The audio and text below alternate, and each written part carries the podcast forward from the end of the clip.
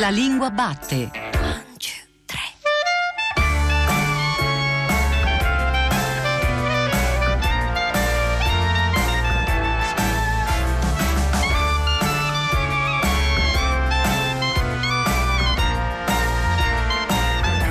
Buongiorno alle ascoltatrici e agli ascoltatori che ci stanno seguendo ora su Radio 3. Io sono Giordano Meacci e questa è La Lingua Batte, la trasmissione che ogni domenica va alla scoperta della lingua italiana.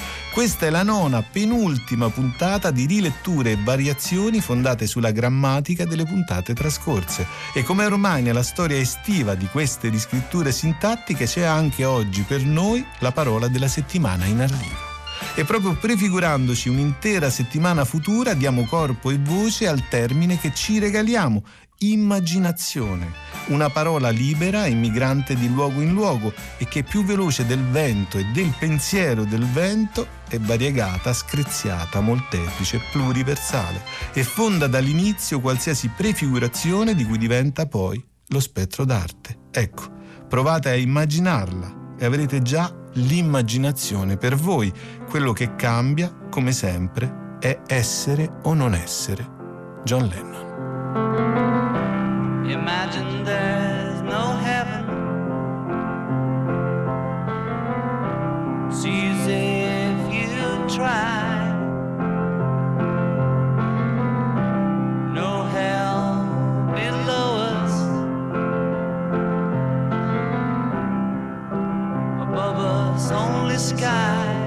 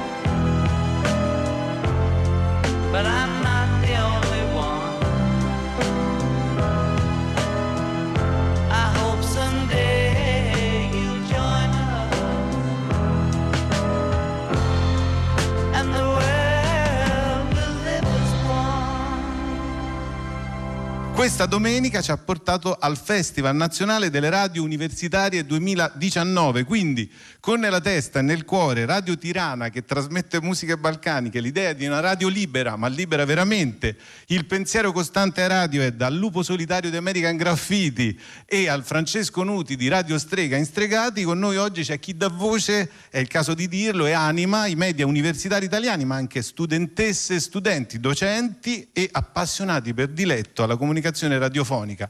Dal 2007 il festival è una creatura, in un certo senso, di raduni, l'associazione degli operatori radiofonici universitari. Il festival dura dal 6 giugno a oggi, 9 giugno, e per parlare di tutto questo è qui con noi Daniele Grassucci. Buongiorno Grassucci. Buongiorno e bentrovati.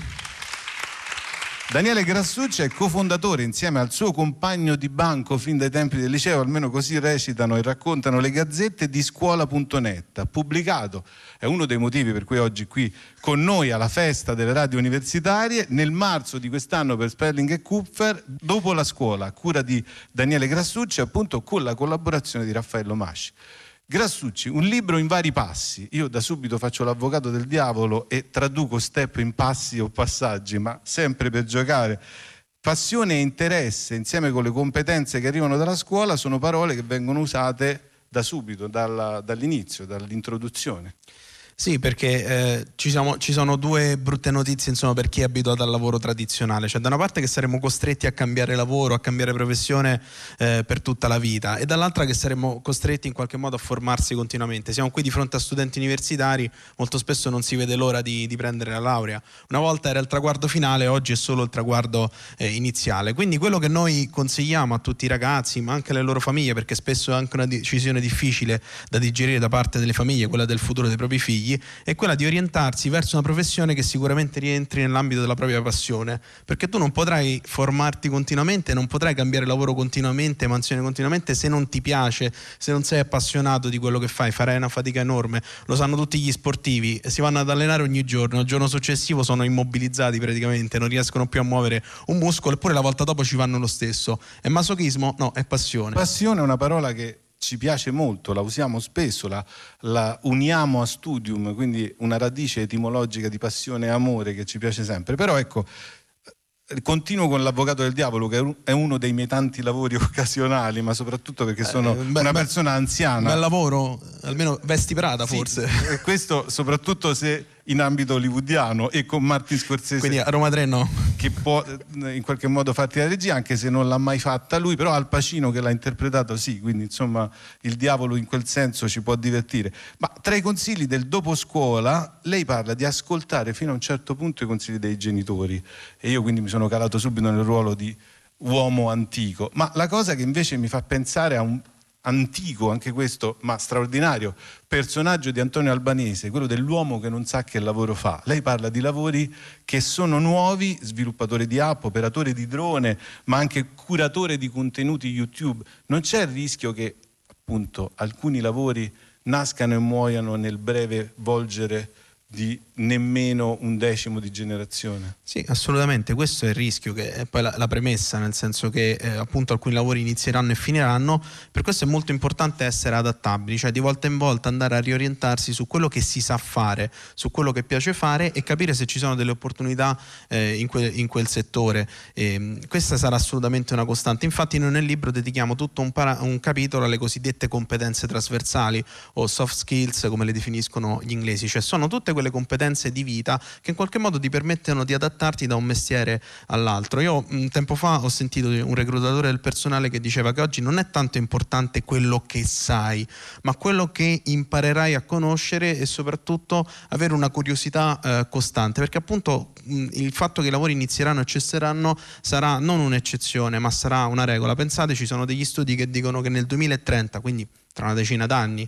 La metà dei mestieri eh, che ci saranno oggi debbono ancora essere inventati, quindi se devono essere inventati, come facciamo a prepararci? Quindi sicuramente è importante l'università, lo studio tradizionale, ma anche importante portare dentro di sé tutto quel bagaglio di conoscenze, di esperienze e la radio universitaria secondo me in questo senso è uno straordinario eh, bagaglio, eh, contenitore di esperienze. Però ecco, bisognerà fare questo, studio ed esperienza anche fuori dallo studio. Quello che mi incuriosisce sempre è come sono stati fatti gli studi che prevedono nel 2030, nel 2030 che ci saranno dei lavori. Questa è una cosa ma, mia assolutamente bellissima, narrativamente bellissima, perché uno scienziato che ti dica ci saranno 122 nuovi lavori, ma non so ancora quali, secondo me è alla pari col miglior Joyce. Però a parte questo, la cosa che invece giocando sì, ma anche seriamente, una cosa che mi eh, incuriosisce e spaventa in un certo senso è la questione della despecializzazione in un certo senso, cioè io non mi fiderei di un medico despecializzato, però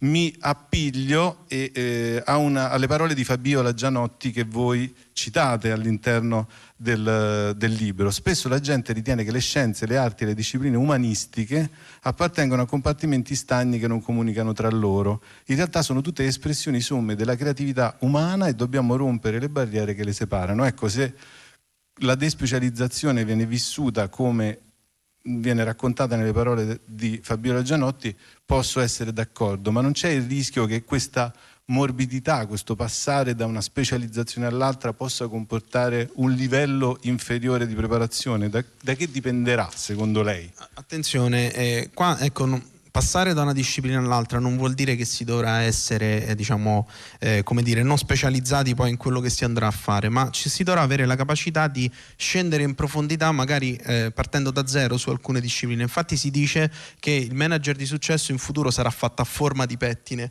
cioè sarà in grado di eh, avere una serie di trasversalità, quindi una serie di eh, ambiti in cui è in grado di scendere in profondità, ma poi come il pettine è in grado di scendere in profondità. Poi è chiaro ci saranno delle professioni in cui sarà richiesta una verticalità estrema, ad esempio il medico chiaramente eh, non ci faremo curare da nessuno che fa ricerche su Google e, e basta. Questa, Però... questa, era la precisazione che volevo, no? perché non, non fa mai male, soprattutto perché, e qui continua a giocare, c'è un momento in cui eh, lei scrive, lo diciamo senza ironie, uno può decidere di studiare le filosofie orientali, di approfondire le religioni dei popoli primitivi, di fare il madonnaro di strada, il poeta girovago, il pastore bucolico sui monti e perfino la fata. E io mi sono segnato qui il mondo umanistico e quello contadino pastorale è equiparato al mondo dei sogni, però sembra il mio ritratto professionale, culturale e familiare, quindi mi sono spaventato, ma in realtà non è così, mi, rasser- mi rassereni, mi rassicuri. Sì, ass- assolutamente sì, ecco, quello che è importante sapere, quindi eh, quello che anche si diceva sulla commissione saperi, che i tecnici dovranno essere impastati di umanesimo, cioè dovranno capire le discipline umane, senza esserne specialisti, e gli umanisti dovranno essere impastati in qualche modo di discipline tecniche. Faccio un esempio molto pratico, non so qui dei presenti chi studi filosofia, eh, ecco, ce ne, so, ce ne, sono alcuni. Ecco, molto probabilmente molti di voi saranno settati sul diventare ricercatori, scrivere dei saggi, eccetera, e magari non sapete che Tesla e tutte le altre aziende che fanno applicazioni di robotica hanno bisogno di filosofi per stabilire il codice etico delle macchine, perché queste macchine avranno a un certo punto un software che dovrà prendere delle decisioni. I principi etici chi glieli darà? Non glieli darà un ingegnere, perché noi ingegneri, perché io studio ingegneria qui a Roma 3, non sappiamo di queste cose umanistiche, non siamo in grado di trattare con questo, saranno i filosofi. Per cui ecco, mestieri umanistici in nuovi ambiti e nuove applicazioni. Ecco, io faccio un appello ai futuri filosofi, se siete e sarete in grado di dare un codice etico alle macchine, vi pregherei di dare anche se lo trovate un codice etico a parecchie persone che conosco, vi posso, me compreso, nel senso che, che poi la grande questione è sempre la domanda fondamentale, chi siamo, da dove veniamo quindi siamo passati quasi verso Asimov e le leggi della robotica. O, Guzza- o Guzzanti anche. Anche, anche, come no. Valeria Cagnina, cito, che ha 17 anni e cofondatrice di una scuola di robotica, che è una delle, eh, delle persone che avete intervistato. E quindi per segnalare che appunto ci sono delle, come le vogliamo chiamare, delle figure anomale che in un certo senso vanno accompagnate all'interno di una tradizione scolastica di un certo tipo, ma io segnalerei Chiara Cocchiara, ingegnere aerospaziale, super laureata, voi scrivete, lei scrive, in ingegneria aerospaziale, nel senso che ha una triennale e tre lauree specialistiche prese in Italia, Francia e Svezia, più un MBA che non ha nulla a che fare con il basket, ma è un Master in Business Administration e una menzione nella classifica 2017 degli under 30 più influenti in Italia. Sì, poi ha fatto anche uno spot con Stefano Accorsi che penso sia... si, si parla di cinema, quindi eh, eh, appunto, insomma, però quello che volevo segnalare è che eh, voi scrivete la sua... Uh, sua rispo- una delle sue risposte è sono la dimostrazione, se mai ce ne fosse bisogno, che si possono superare i luoghi comuni sulle donne e sul sud. Siccome uno degli scopi della lingua batte è il superamento dei luoghi comuni, quelli brutti, perché i luoghi comuni della letteratura spesso sono belli e divertenti, vuole dirci eh, a proposito delle figure che avete incontrato, eh, come avete cercato di raccogliere queste testimonianze? Noi appunto abbiamo cercato di, di, raccogliere quelle che fossero testimonianze di giovani under 30 e che avessero applicato questo uh, paradigma della nuova formazione, cioè quindi studio uh, sulle discipline ecco, uh, di, di, settore, ma anche questa capacità di andare a cercare commissioni fuori. Esempio Chiara, insomma, quando l'abbiamo intervistata mi ha raccontato questo. Io ho studiato al liceo classico, al liceo classico sono andato a fare ingegneria, quindi già questa è la prima difficoltà.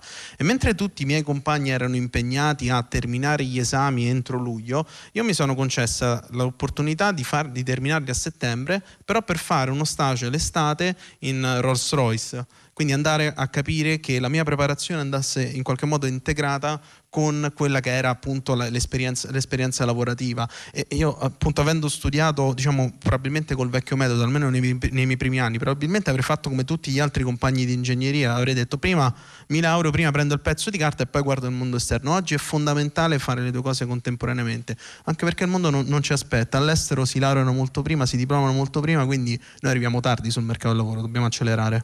Sdraiato a terra come i Doors, vestito bene via del corso, perdo la testa come Kevin, a 27 come Amy, sì come Marilyn Monroe, chitarra in perla Billy Joe, suono per terra come Hendrix, viva Las Vegas come Elvis Rolls Royce, Rolls Royce, Rolls Royce.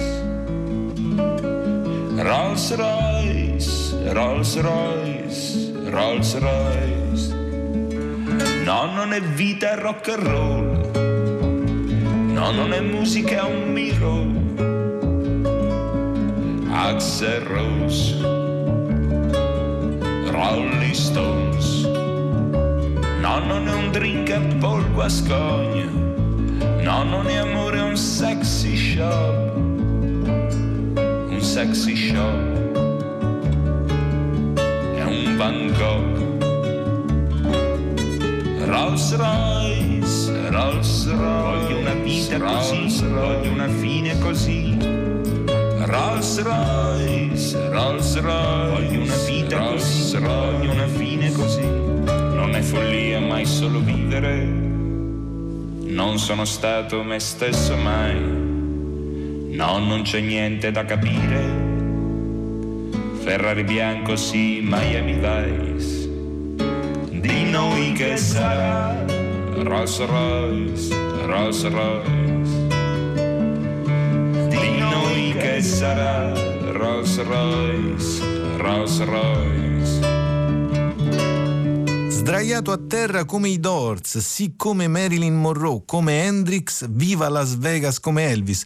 Tutto questo da Achille Lauro in Rolls Royce, sì, ma come De André, anzi, e qui ci aiuterebbe più la grafia della pronuncia, come De Andre. E infatti per voce ospite del vizio di forma di oggi, puntata dedicata a Fabrizio De André, De Andre. Buongiorno. Buongiorno a tutti. Per le ascoltatrici e gli ascoltatori della lingua batte, De Andre prevede con lo stesso suono un articolo inglese al posto, come vogliamo chiamarlo, di un prefisso scisso onomastico, perché mm, De Andre... Sì, particella nobiliare. È De Andre, il cui nome anagrafico non è dato da sapere, non, non, lo conosciamo, è cantante, cantautore mascherato si potrebbe dire, che da qualche tempo imperversa con le sue riscritture, traduzioni, riproposizioni dell'opera trap per voce e riscrittura, e mai aggettivo fu più appropriato, forse riscrittura deandreiana. È appena uscito il suo album Demagogia per l'appunto tradurre, tradire, trappare. Sto sbagliando qualcosa, De Andre? No, assolutamente no. Quindi ecco, insomma, partiamo da, dall'inizio, proprio l'incipit. Eh, da cosa è scaturita, come si dice nelle migliori trasmissioni, la scintilla per cui si è messo materialmente a tradurre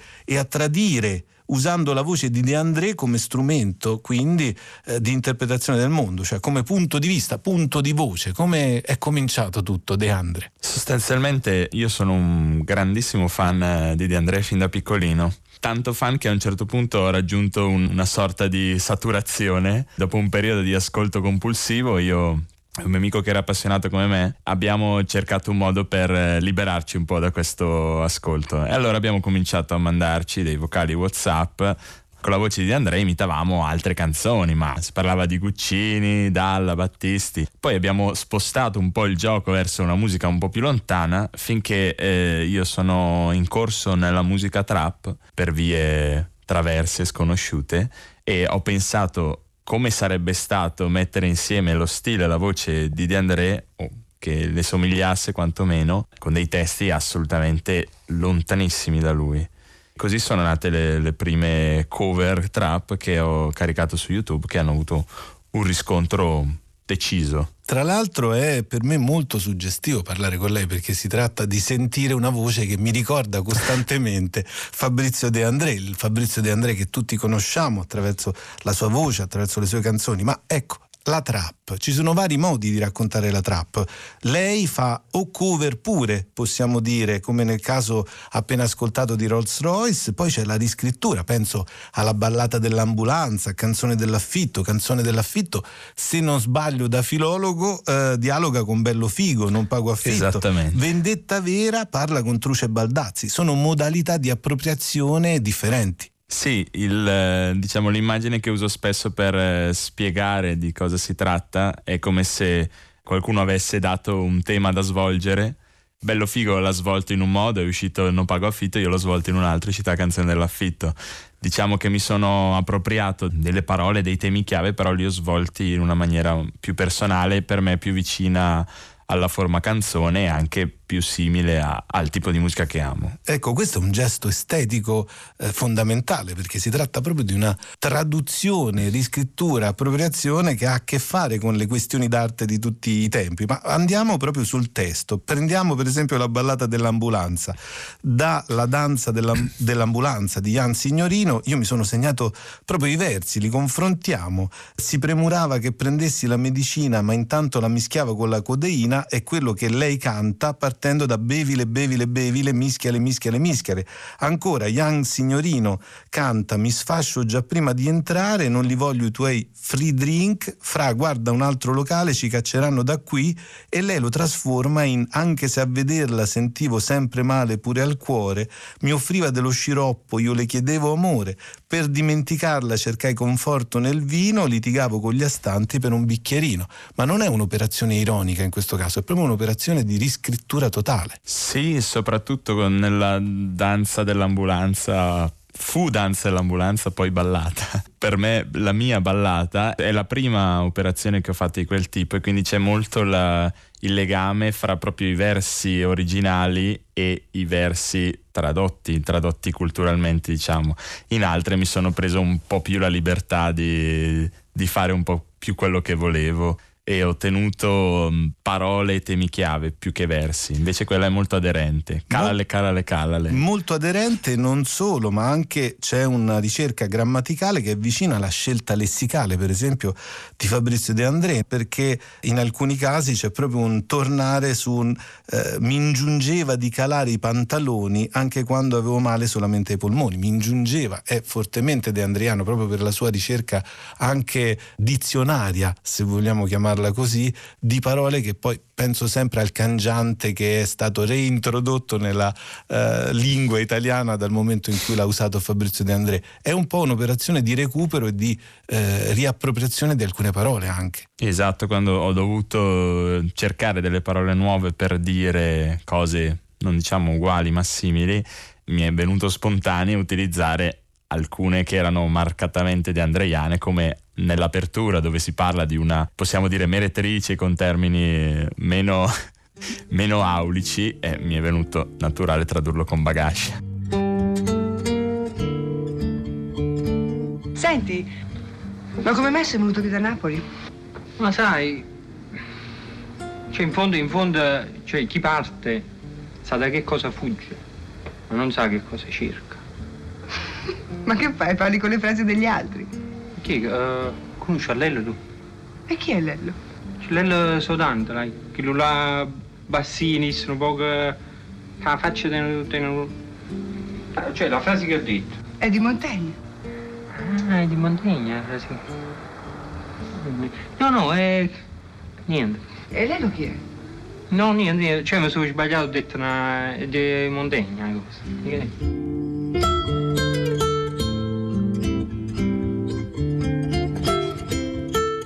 E per chiunque abbia visto e rivisto Ricomincio da tre, per sempre Lello sarà l'autore immortale delle frasi di Montaigne. L'imbarazzo di Gaetano davanti a Matta sarà per sempre quello di tutti gli uomini che si sono appropriati di parole per fare colpo sulla donna di cui sono innamorati. In questo caso, trasformare in genio l'imbarazzo che questo comporta. Stiamo parlando di Massimo Troisi, stiamo parlando di uno dei film fondamentali della storia di questo paese e sono con noi Anna Pavignano e Fabio Rossi. Buongiorno Pavignano, buongiorno, buongiorno. Rossi. Anna Pavignano, scrittrice e sceneggiatrice, ha pubblicato tra l'altro i romanzi Da domani mi alzo tardi e La svedese. Con Massimo Troisi ha scritto Ricomincio da tre, Morto Troisi, viva Troisi, scusate il ritardo, Le vie del Signore sono finite, pensavo fosse amore invece era un calesse e il postino. Quindi la cinematografia di Troisi. Fabio Rossi, tra l'altro, ha pubblicato Lingua italiana e cinema e l'opera italiana Lingua e linguaggio per Carocci. È una figura ricorrente e amichevole nella storia della lingua batte. Con Giuseppe Patota ha curato il volume L'italiano al cinema, l'italiano nel cinema. Pavignano, io partirei proprio dal suo romanzo Da domani mi alzo tardi, prima di tutto perché c'è una figura di Massimo Troisi che dopo un po', dopo un qualche tempo di assenza, torna. La cosa che mi sembra fondamentale per cominciare tutto quanto sono le sue note iniziali al romanzo. Molte persone hanno conosciuto e amato Massimo Troisi, ognuno avrebbe certamente il suo romanzo da scrivere, la sua storia da raccontare, questa è la mia, che è il fondamento di ogni arte. Non mi chiedete oggettività, l'oggettività la posso ottenere solo alla fine del, del libro, alla fine del film. Sì, perché è un libro che eh, si basa sui ricordi, anche se poi tutta la scrittura è un'operazione di ricordo eh, e quindi non poteva che essere una visione mia personale di quello che è, è, stato lui, di quello che era il suo personaggio, il suo modo di pensare. Noi abbiamo condiviso tantissime cose, però la vita di una persona è talmente vasta, talmente piena di momenti, piena di pensieri, che non posso pensare di eh, riuscire a raccontare raccontarlo tutto, Massimo. Non si può riuscire a raccontare nessuno, ma in particolare lui che era comunque così eh, variegato e così pieno di, di idee, di, di vissuto soprattutto interiore e un vissuto parlato, un vissuto appunto di lingua. E lei stessa sottolinea che la lingua napoletana che usa nel romanzo è quella che avete usato poi nelle sceneggiature, insomma facendo parlare Massimo Troisi come voleva parlare lui in arte. Rossi, eh, io partirei con lei invece dalla eh, quotidianità spicciola della lingua. Lei in un saggio cita alcune parole ma anche alcuni sintagmi che dal cinema sono passati alla lingua quotidiana, giungla d'asfalto, luci della ribalta volta. Ecco, pensando a Troisi io mi sono segnato anche solo attraverso i titoli, attraverso i primi titoli, ricomincio da tre, scusate il ritardo, in comproprietà con Benigni non ci resta che piangere, ma anche le vie del Signore sono finite. Questi sono diventati in senso buono luoghi comuni della lingua, li usiamo tutti tutti i giorni. Certo, senza dubbio, io aggiungerei quantomeno annunciazione, ecco, che, eh, ovviamente dobbiamo considerare sempre anche il Troisi televisivo e non solo quello cinematografico. Aggiungo che sono innumerevoli gli elementi che fanno di Troisi veramente una figura di primo piano anche proprio del modo in cui ha concepito la lingua. Sentivo la mm, Pavignano dire eh, tutta una vita interiore e una lingua interiore. Ecco, proprio questo far uscire è quello che il mio allievo e amico Beppe Sobbario ha definito il balbettio dell'anima di Troisi, ovvero questi elementi quasi endofasici del tentare di comunicare un disagio interiore no? e quindi la lingua e la frammentazione del parlato che in realtà sono solo superficialmente indice di una, di una spontaneità del parlato che si fa cammin facendo, ma in realtà poi letti con l'occhio di oggi, secondo me già con l'occhio di ieri, ma con l'occhio di oggi in modo ancora più evidente eh, eh, ci fanno proprio capire la capacità di Troisi di dire l'indicibile ed è impressionante come Troisi riusciva a dirlo in modo contemporaneamente leggero, apparentemente superficiale, ma profondissimo. Profondissimo è il, il, superlativo che mi porto a casa e soprattutto mi riaggancio a un eh, lessico familiare tra Anna Pavignano e Massimo Troisi. E Anna Pavignano, lei scrive Armadia era un vocabolo della nostra lingua, mia e sua. Lo inventò una volta in cui gli chiedevo con insistenza di una ragazza che aveva conosciuto e lui dice che si chiamava Armadia. Ma Armadia perché intanto vabbè, lui faceva ironia sul fatto che, no, in realtà la, l'ironia la facevo io, sul fatto che tutte queste ragazze che eh, lo frequentavano, con cui usciva così, avevano sempre dei nomi strani, cioè non c'era mai una che aveva un nome normale, Maria oppure Anna che ero io. E quindi vabbè c'era l'idea di inventare un nome strano e poi semplicemente c'era un armadio davanti e lui ha trasformato questo oggetto inanimato in un eh, personaggio e, in un fantasma in qualche modo c'è stato nella nostra vita il fantasma di Armadia. Eh, Rossi, lei parlava di dolore e finitezza dell'essere umano, cito da un, dal saggio di sommario che lei ha citato, ma c'è proprio, e citando sempre da sommario, il parlato filmico fratto, a tratti criptico, vicino al parlato in situazione e nello stesso tempo un vero e proprio attacco alle leggi di chiarezza e medietà proprio del parlato cinematografico. Quindi c'è Anna Pavignano qui con noi, è una sorta di rivoluzione quello di ribadire allora, che quel certo. parlato lì è frutto d'arte, è frutto di un pensiero scritto che poi si trasforma in arte nel momento in cui viene recitato. Ecco, è naturale che il cinema eh, italiano, in particolare poi anche il cinema italiano, cui si ispira Truisi, la grande tradizione napoletana, la grande tradizione comica, la grande tradizione di Totò, sebbene poi, come ci ha insegnato quell'altro sublime film che è No grazie il Cassamirende nervoso, il rapporto di Troisi con la tradizione è complessissimo e ancora, secondo me, tutto da studiare. Naturalmente, è appunto in base a questa tradizione di cui lui partecipa, l'elemento improvvisativo è fondamentale. Però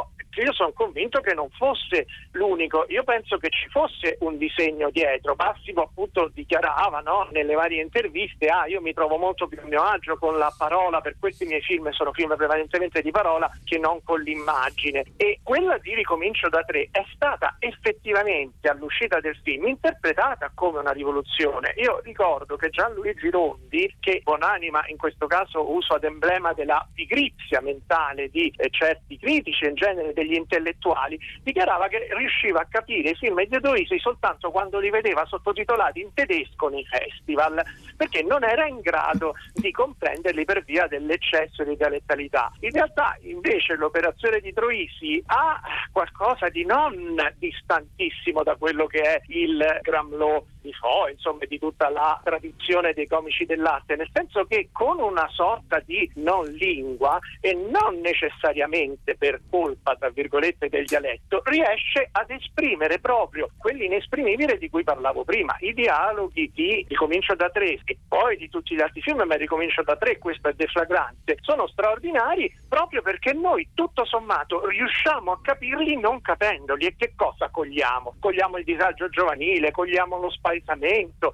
cogliamo la volontà di dire, cogliamo la timidezza, cogliamo il male oscuro, cogliamo il disagio del mondo e tante altre cose. Non ha certo importanza comprenderli alla lettera. Ecco Padignano, si cita Ricomincio da tre, lei nel romanzo cita un episodio particolare che è la presenza proprio del bambino Massimiliano rispetto a Ugo e quindi vi muovevate anche in questo modo attraverso... Beh sì, allora c'è un discorso eh, abbastanza complesso che lega l'improvvisazione, la realtà e la scrittura. In particolare rispetto a Massimiliano si parte da un episodio della realtà, cioè che realmente noi abbiamo incontrato su una spiaggia questa mamma con questo bambino che si chiamava Massimiliano ed era una spiaggia deserta, c'eravamo solo noi e, questa mamma e questo bambino e il bambino andava a buttarsi sempre in acqua e la mamma lo chiamava Massimiliano, Massimiliano e Massimo fece questa considerazione, certo se lo chiamava Ugo forse riuscivano a fargli fare il bagno, invece così quando lei finisce di dire Massimiliano il bambino è già arrivato in acqua. E, e allora questo episodio eh, che ci ha divertito ci ha fatto capire che però poteva essere uno di quegli episodi che potevano essere trasformati in qualcosa che poteva divertire tutti, no? perché poi spesso capita nella vita di vivere delle cose che ci sembrano eccezionali per il nostro vissuto, però se poi non le trasformi quando le vai a raccontare eh, non fanno ridere. No? E quindi diciamo che c'è stato questo questo, prendere questo pezzo della realtà, inserirlo in una storia e mm, ecco, in questo caso eh, l'improvvisazione non c'è stata perché è, è, stato poi un pezzo che è entrato eh, direttamente in sceneggiatura ed è passato eh, nel film eh, così come l'avevamo pensato. Eh, l'improvvisazione in massimo eh, c'era, però era sicuramente minore di quello che sembrava. La sua capacità era appunto quello di far sembrare improvvisate le cose pensate pensate, le cose meditate e anche pensate molto tempo prima. Ehi, guardala laggiù. Corrono, eccoli che corrono. Senza sotto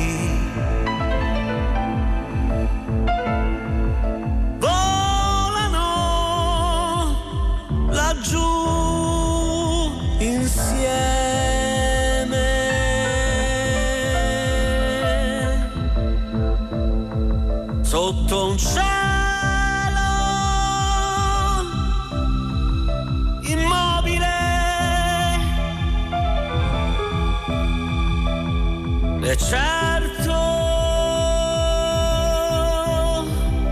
siamo noi, credimi, il vento.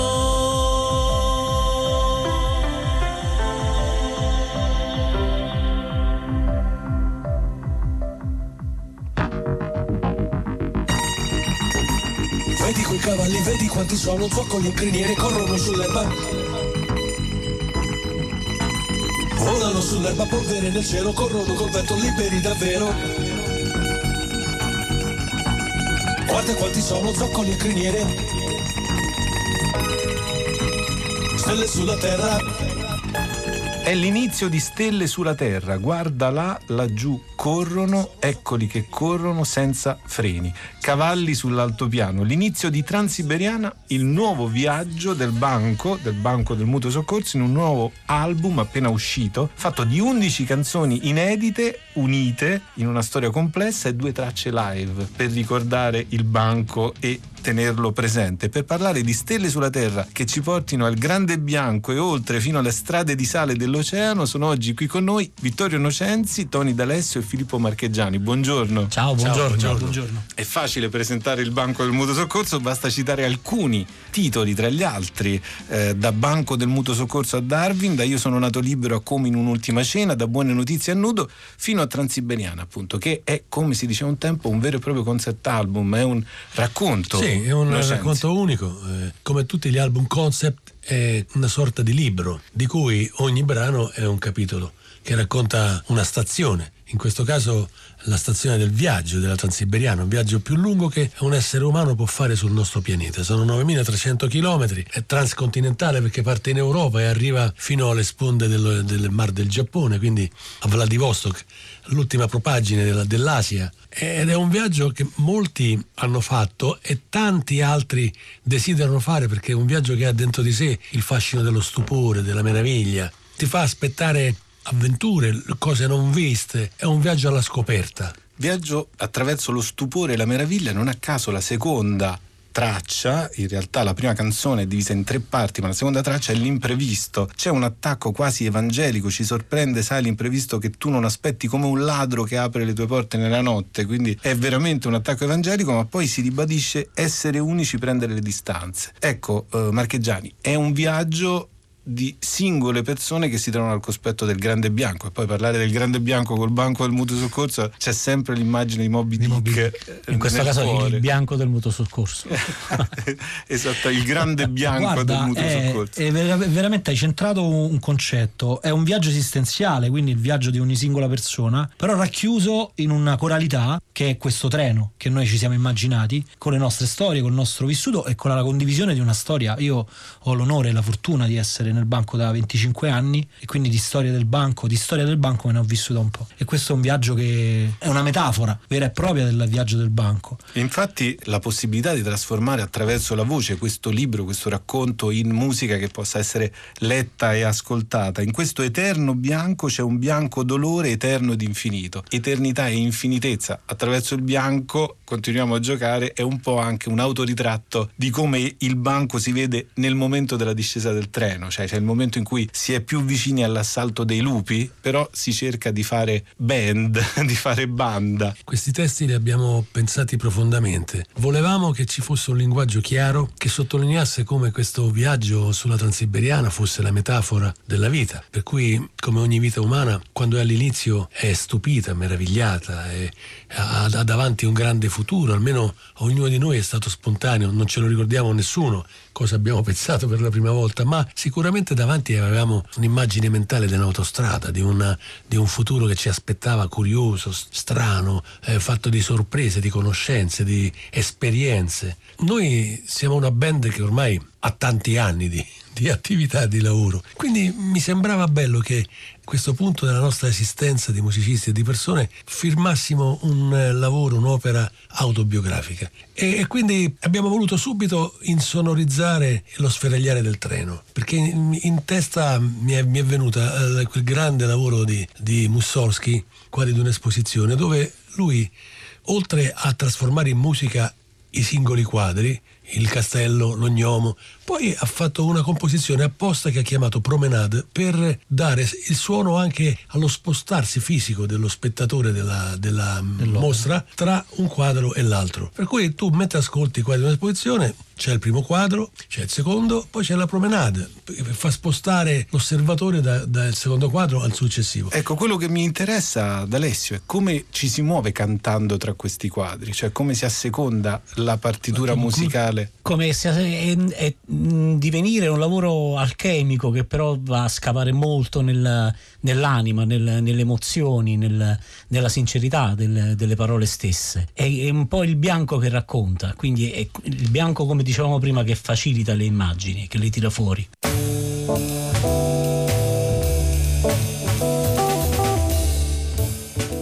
Dammi una mano a uscire da qua dentro.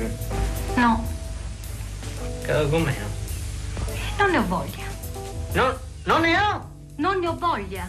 Non ne ho, non ne ho voglia! Tu, tu sei partendo per via fare missionario! Non sei partendo per via fare missionario, non ho voglia, ma... Ma allora... Ma tu vai là, ma tu hai idea che trovo quando vai là? Tu, tu trovi malati, malati gravi, malati infettivi, malati che... Ma nemmeno hai idea, mai visto malattie di quel genere? Che fai? Dici, non, non ho voglia? Allora lascia stare, non ti proprio là! È sbagliato a fare missionario! E infatti, io vado a curare i malati veri, gravi, infettivi. Ma lo può capire o no che tu non sei malato? L'ha detto pure il dottore, eh, Camillo, tu sei psicosomatico. Io non sono... Sono psicosomatico allora? Che, che, tu, tu vai là a fare misura, trovate, trovate una tribù e psicosomatici che lasciano morire tutti quanti. Spiega questa cosa. Uno può essere malato eh, psicosomatico. Vabbè, va, mo ti vado a prendere la sedia. E poi va a pigliare seggio, no? Eh, Psicosomatico. Una, una allora da rimanere Italia, una del canile perché è psicosomatico. Non posso dirmi no, non posso dirmi no. Pure se sono psicosomatico. È comunque una malattia.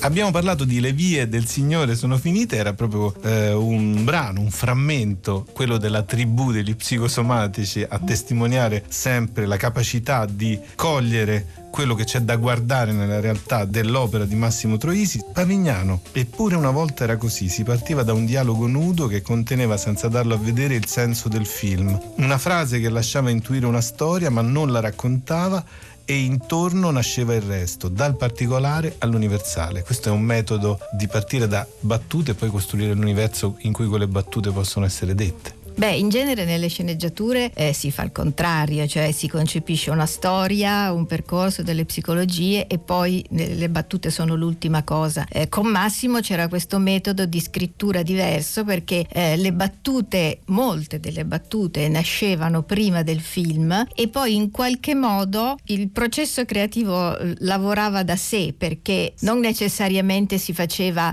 eh, la storia per fare rientrare le battute, però in qualche modo quando si cominciava a pensare alla storia si scopriva che quelle battute potevano entrare, che quindi probabilmente era tutta roba che avevamo in testa e che andava a collocarsi nel posto giusto nel momento eh, della scrittura. Il- rispetto alla tribù di psicosomatici era un periodo in cui eh, leggevamo il eh, libro dell'ES di Grod, che quindi eravamo estremamente fissati con le teorie psicosomatiche, infatti poi tutta la storia è impostata su quello. E lì eh, la battuta tribù di di psicosomatici è proprio il, il segno della capacità sua, ma anche nasce un po' dalla collaborazione, di mettere insieme un concetto importante con qualcosa di estremamente reale in contrasto se vogliamo no? il concetto di psicosomatica e il concetto di tribù sono agli estremi e messi insieme creano poi un effetto dirompente di divertimento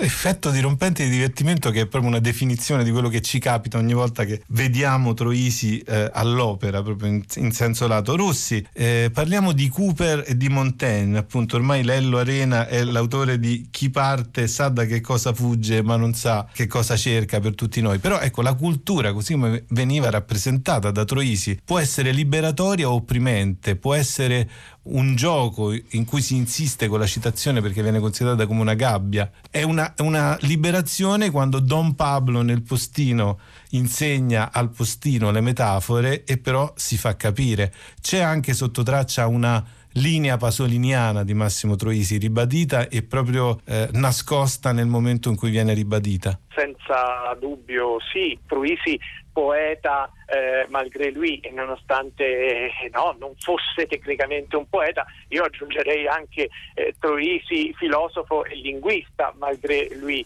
eh, eh, nel, nel, senso che poi eh, queste operazioni di riuscire a conciliare una portata universale di certi asserti, di certe battute o di certe situazioni comunicative o appunto di dinamica tra i personaggi, eh, partendo però dall'individualissimo, dal privatissimo, dal caso occorso appunto incontrando una situazione sulla spiaggia, eccetera, beh, è proprio una delle, se è possibile darne ancora, una delle definizioni del, dell'arte, quella di riuscire a far sembrare universale ciò che è particolare e viceversa, dato a tutti tutti noi ciò che è universale ed è quello che eh, secondo me rende i film di Troisi oggi ancora straordinariamente parlanti e vivi e vividi per noi e straordinariamente glocal.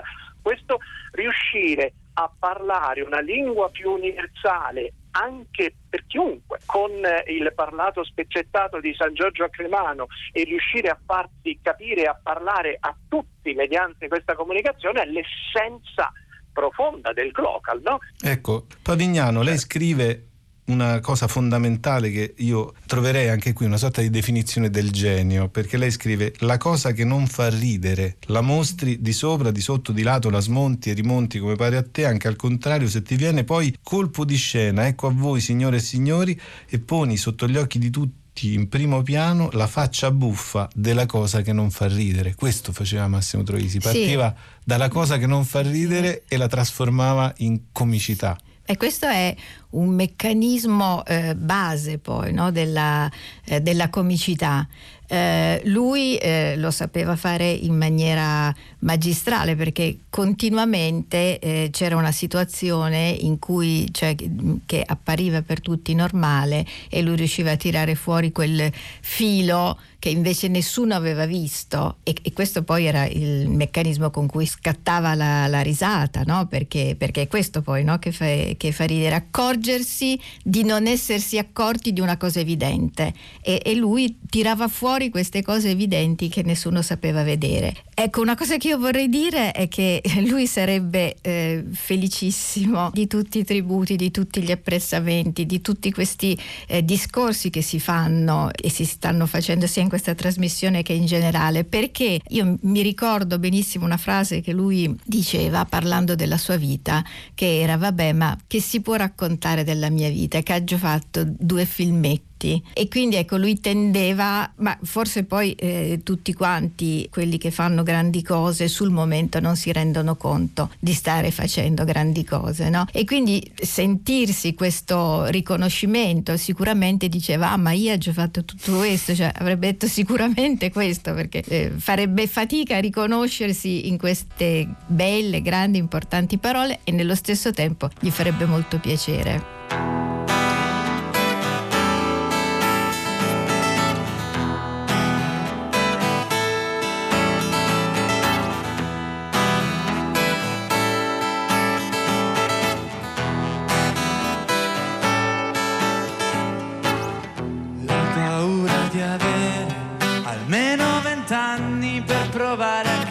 Capire come essere grandi, lascio tracce di me dentro pezzi di carta masticati e sputati senza essere letti, senza essere letti.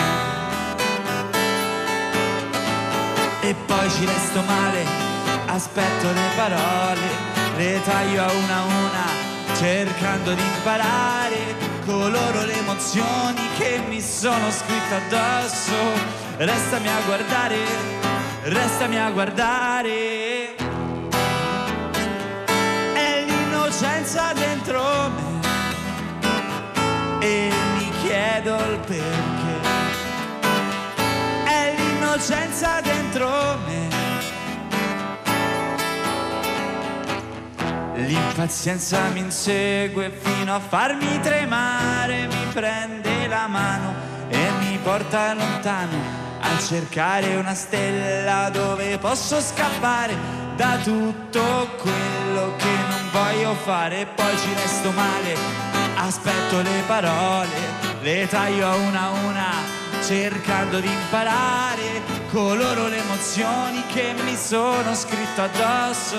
Restami a guardare, restami a guardare. È l'innocenza dentro me e mi chiedo il perché.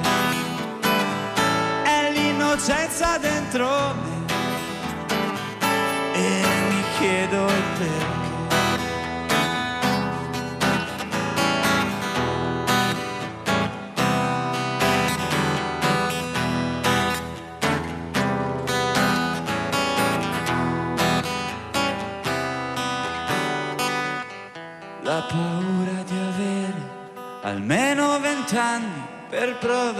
Capire come essere grandi.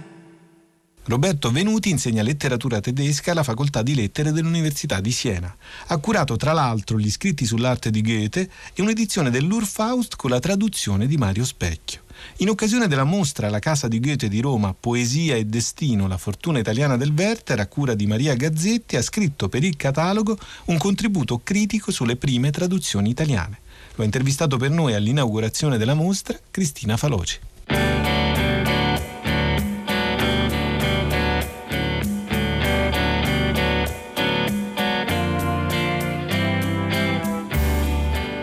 Roberto Venuti, germanista, studioso di Goethe, in particolare del viaggio in Italia, tra le altre cose, ha dato un contributo importante a questa mostra. Nel catalogo compare appunto un suo intervento molto eh, approfondito sulle traduzioni, sulle prime traduzioni del Werther e anche sulla loro vicenda eh, travagliata. Il suo saggio inizia con la rievocazione del commento di Thomas Mann riguardo all'esplosione, all'effetto esplosivo che ebbe questo eh, libro in Germania e poi in tutta Europa, però io vorrei ehm, riprendere un altro concetto che è quello dell'anonimato, che sembra comunque anch'esso nel destino di questo libro. Perché? Allora, il, il Werther è stato appunto un'esplosione nel panorama della letteratura europea, nel senso che fu appunto un, immediatamente un grande successo che trovò appunto anche traduzioni, ehm, dopo appena due anni, già due o tre anni era già tradotto in francese, l'anno successivo in inglese e poi nel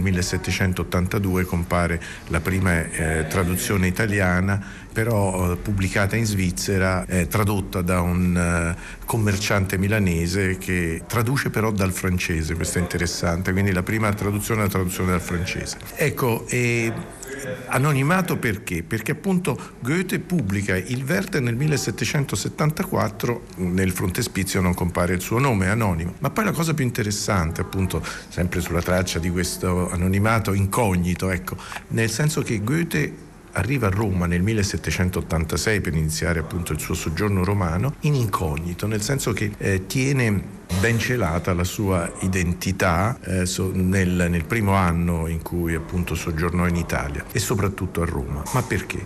Perché appunto tra le cause di questo incognito c'è anche appunto il timore della, così, delle autorità vaticane, delle autorità dello Stato della Chiesa, perché il Werther aveva avuto un grande successo, ma era stato anche un romanzo scandaloso in tutti, in tutti i sensi. Perché? Perché appunto parla di un ménage à trois, eh, il triangolo, una, una, sorta di triangolo tra Lotte, la donna amata da Werther, ma eh, legittimamente fidanzata con Albrecht, l'altro personaggio del romanzo. E poi ancora scandaloso perché, e qui veramente era un nodo, un nervo eh, fondamentale, parlava del suicidio, del suicidio, della, eh, della legittimazione del suicidio per passione amorosa, nel senso che la passione amorosa poteva condurre al suicidio e Werther la giustifica in una, in una lettera, in una lunga lettera, c'è questo passo che poi non a caso sarà vittima della censura. La seconda, infatti, la seconda traduzione italiana anch'essa portata a termine nel 1782 ma pubblicata a Venezia nel 1788, eh, non, non reca infatti tutta la parte centrale dedicata a questo tema del suicidio.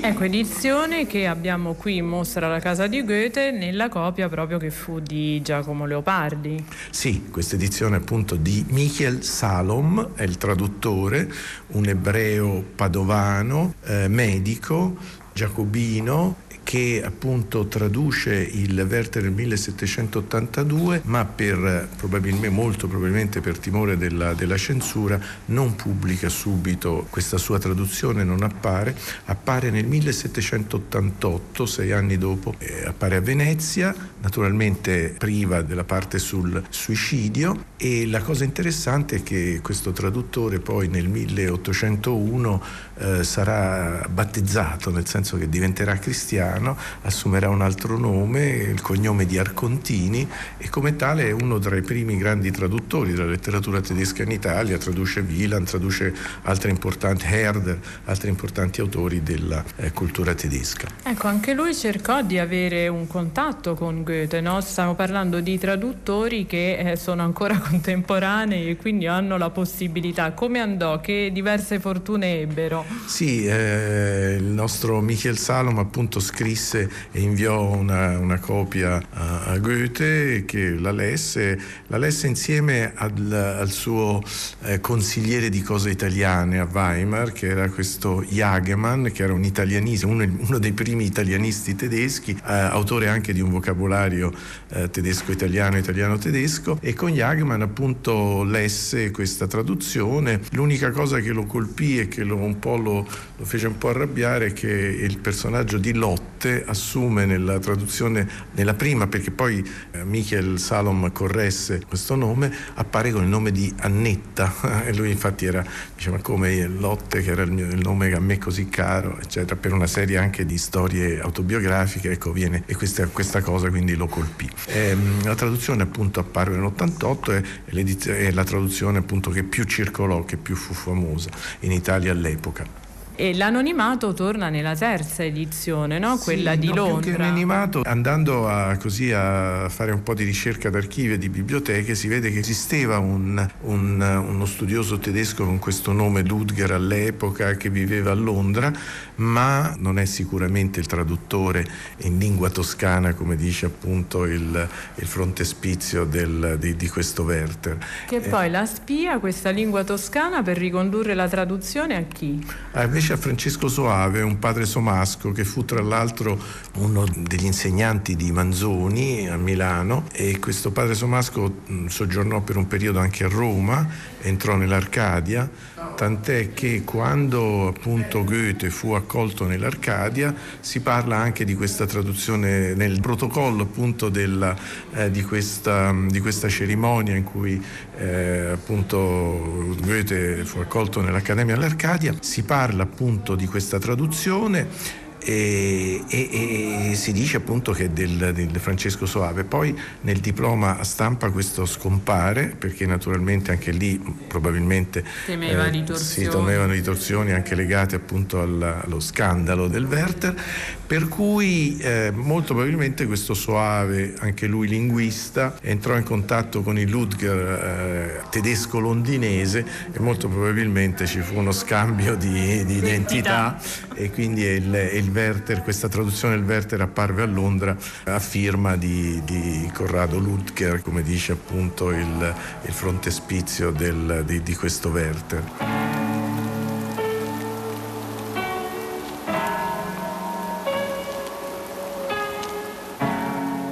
È deciso, Lotte. Voglio morire. E te lo scrivo senza esaltazioni romantiche, sereno, la mattina del giorno in cui ti vedrò per l'ultima volta. Quando tu leggerai questa, mia cara, la gelida tomba coprirà già la spoglia irrigidita dell'essere senza pace, dell'infelice che negli ultimi istanti della sua vita non sa trovare maggiore dolcezza che trattenersi con te. Ho passato una notte orribile, una notte benigna. È stata questa notte che ha determinato, consolidato la mia decisione. Voglio morire. Quando ieri mi sono strappato da te, in un terribile turbamento dei sensi, quando tutto ciò che mi avviene si fece palese nel mio cuore e mi apparve in un gelo pauroso la visione della mia vita disperata, sconsolata accanto a te, a stento potei raggiungere la mia stanza. Mi gettai fuori di me sulle ginocchia e... Oh Dio, tu mi concedesti l'ultimo conforto delle lacrime più amare. Mille progetti, mille intenzioni turbinavano nella mia anima e finalmente, eccolo, preciso, completo, l'ultimo, il solo pensiero. Voglio morire.